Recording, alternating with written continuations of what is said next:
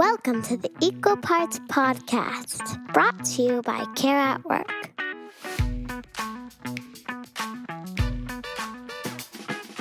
Being a working parent is hard, but policing your kids' internet use, social media feeds, and screen time, well, that can feel like a full time job all on its own.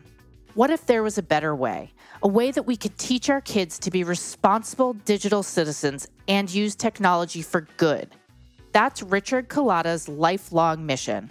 He's the father of four and was appointed by President Obama as the director of the Office of Educational Technology for the U.S. Department of Education. Today, Richard's the CEO of the International Society for Technology and Education, a nonprofit that serves education leaders in more than 100 countries across the globe. Richard joins me to talk about his new book, Digital for Good Raising Kids to Thrive in an Online World. He shares a framework for parents on how to help and encourage our children to become healthy and responsible digital citizens and use technology for good, all while avoiding the bad have a listen. But before you do, I have a show update to share. Equal Parts will be taking a little summer vacation, and I'm stepping down as host of the show. But don't worry, we'll be back in the fall with amazing new episodes and some very special guests that I know you'll love. It's truly been an honor and a pleasure to go on this journey with you. I've personally learned so much, and I hope you have too. Thank you for listening and supporting the show. Richard, thank you so much for being here today, and thanks for joining Equal Parts. It's such an honor to be part of your show. I'm glad to be here. So, I can't speak for all parents, but I know that with my 10 and 11 year old, technology and screen time are ongoing battles that we're having in my house.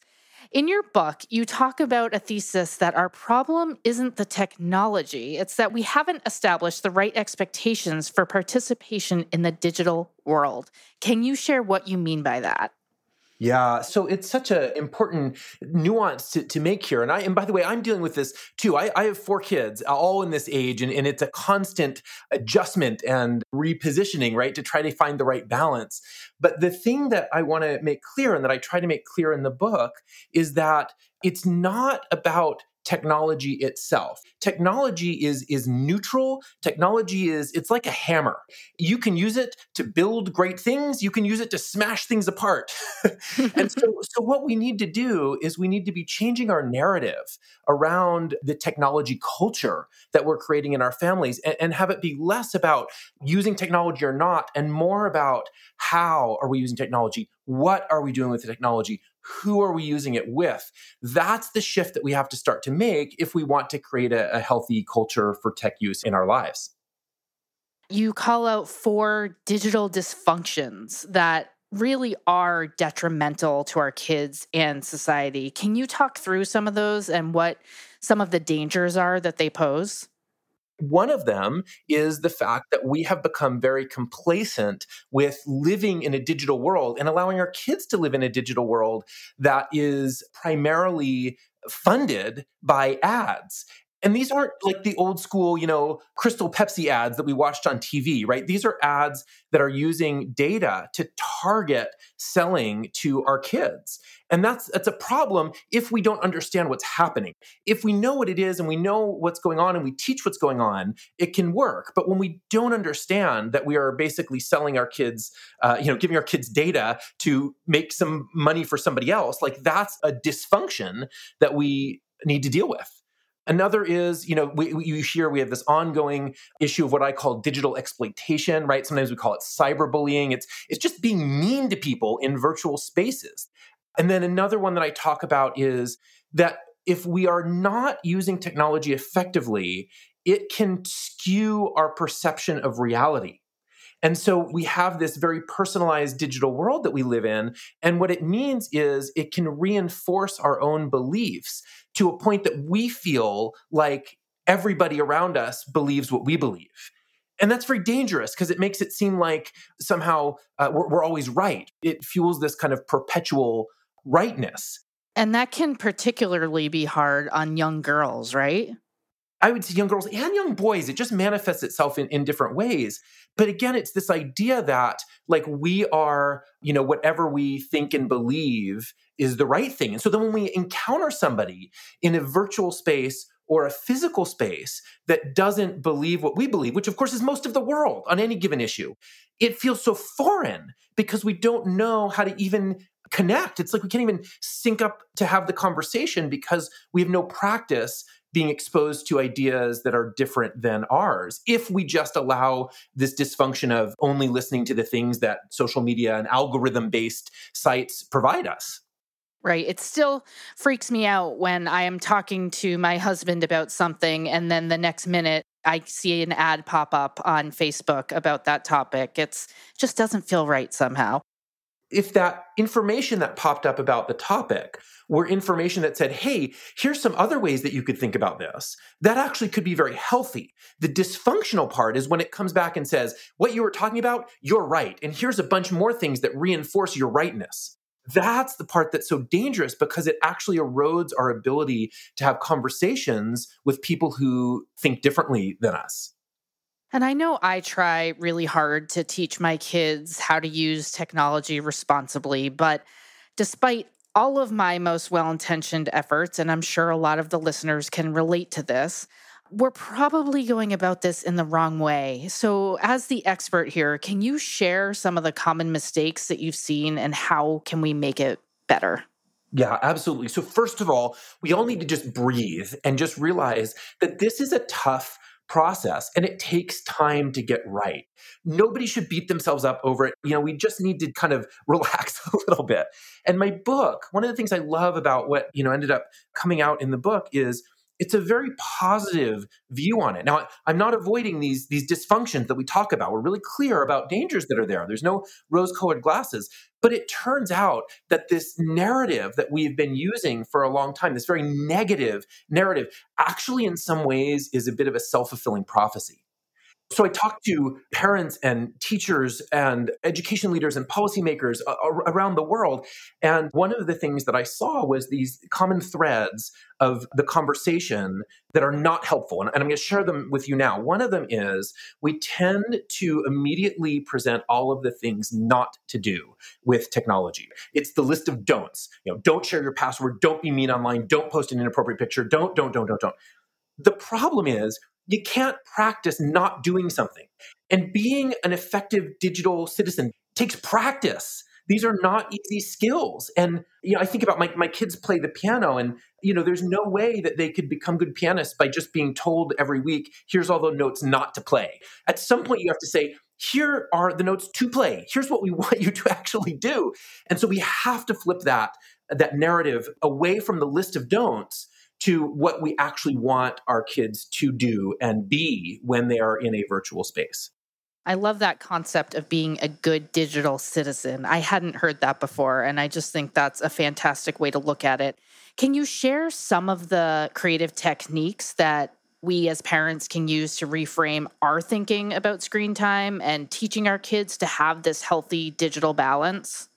Here are a couple thoughts, and many, many more that I include in the book, but here are a couple thoughts one of them is to be very cautious of the tools that we use to try to find balance. I have a whole chapter in the book about finding balance. And one of the things that I hear a lot is this use of, of screen time limits as the way to find balance. And I know it comes from a good place. I know that is, you know, it's, it's wanting to not have uh, our kids sitting in their room playing on, on a game, you know, for all of their whole life.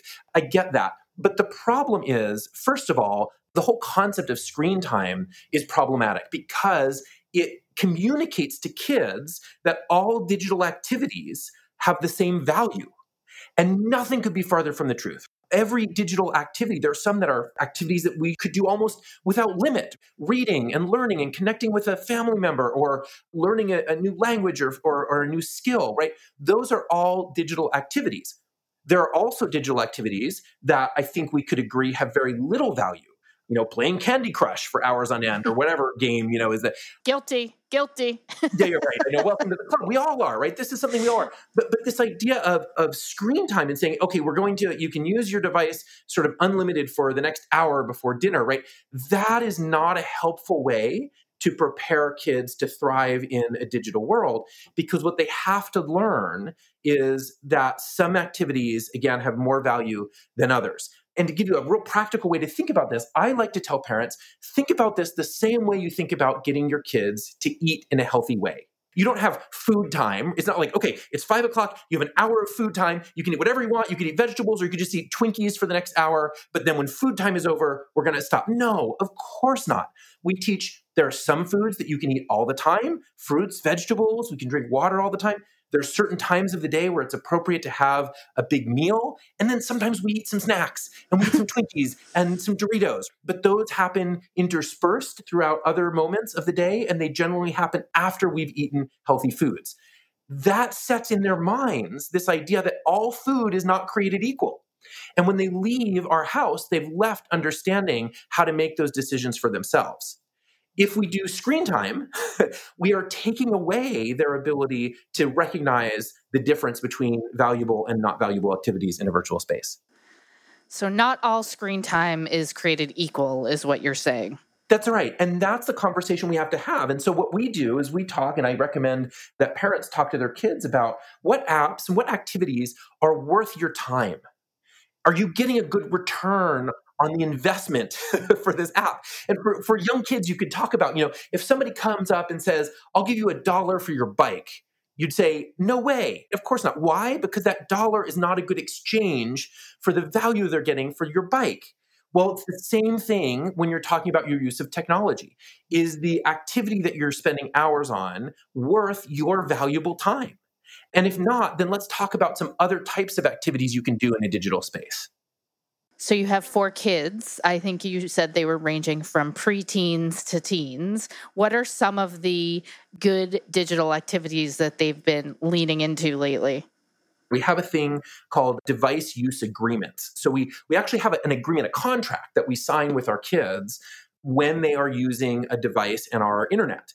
And one of the things that we include in that is a request that the devices be used to capture family moments we really encourage our kids to use tech that brings out the creative side in them, right? There's some great apps for making music and making videos. And you, you, don't, it's like you don't even have to be a great musician. They're, they're kind of these looping apps where they give you some music and you can loop them and remix them. They're so much fun. They're creative and they're helping reinforce that the technology that, that our kids have in their hands are tools that can be used to create and design and build, not just passively receive information.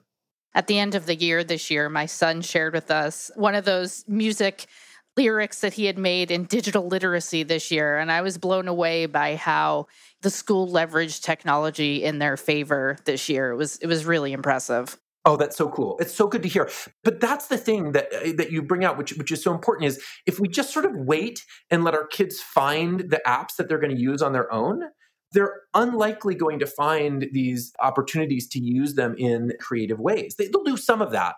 But one question that, that I think all parents should ask is how often are we suggesting apps for our kids to try? we do it with books all the time. At least I hope we do. In our family, you know, we say, "Hey, hey, here's this good book. Do you want to read this book?" You know, especially in those transition years where we're transitioning from like reading picture books to reading more substantial books. We're always trying to suggest books how often have we said, hey, here's an interesting app, you should try it? Because if we're not doing that, then again, we're, we're sort of allowing some other person or, or company to influence the choices that our kids are making about how they're using their devices. Most of us can admit that we have a pretty bad addiction when it comes to technology. I know I feel guilty about it all the time. I know I'm doing it, I'm consciously doing it, and I just can't stop. So, how can we try to be more aware of our own tech and model better behavior for our kids?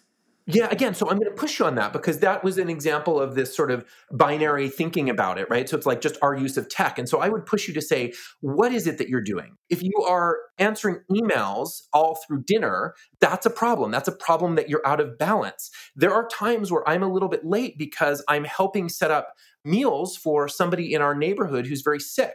That's a very different use of technology. The problem is, we're not overt about that when we talk with our kids. So, so one simple thing that parents can do is just say, Hey, I'll be right there. We have a blood drive at church this Sunday, and I'm sending out invitations so that people can come. Do you want to come take a look at the invitation and see what you think? So it's just helping them see that this is a really useful, powerful way to use technology. Now, if I'm, again, if I'm sitting there playing you know, Minesweeper for uh, I don't know if anybody plays Minesweeper other than me anymore, but you know, if I'm sitting there playing a game over and over again, then yes, I may have a balance problem that I have to deal with. But it's that teasing out the different uses of technology and being transparent with our kids that some of our own uses of technology are not really a good use of our time and others really are, but it's not all the same just because it shows up on a screen. So, is it too late for some families if they've already sort of dropped the ball a bit on the family's digital culture? Is it too late for them to go back and say, okay, what can I change? How can we learn from this? And what can we do differently? No, not at all. It's never too late. And, and in fact, even families who start this right at the beginning constantly need to adapt and adjust as their kids get older, as technology changes. So it's not like if you're coming late to the party here, you're suddenly kind of out, out of luck. But there are some things and there's some tips that I provide in the book specifically to families who maybe have been a little hands off in creating this culture, not very intentional about the digital culture that they're creating in their families to try to help make that transition. And one of the big tips is involve your kids. Just involve them in the process. Have a conversation with them and say, what are some really good uses of technology that we should care about? What are some things that maybe as a family we don't want to do? Are there places and times where technology doesn't make sense? We have a, a, a rule in our family, we, and we've done this, we've decided with our kids that anytime we feel like we have to close a door for privacy, technology probably doesn't belong there if I have to do something private, and you know, we taught we, we all teach our kids about privacy. You're going to go change your clothes. You do it behind a closed door, right? We teach that from from young ages. If I'm in a place where I feel like I need that privacy, my device probably should not be there and shouldn't be on because it helps reinforce that idea that nothing that happens on that device is truly private. That's one of the pieces of culture that we kind of built into our family with the input from our kids.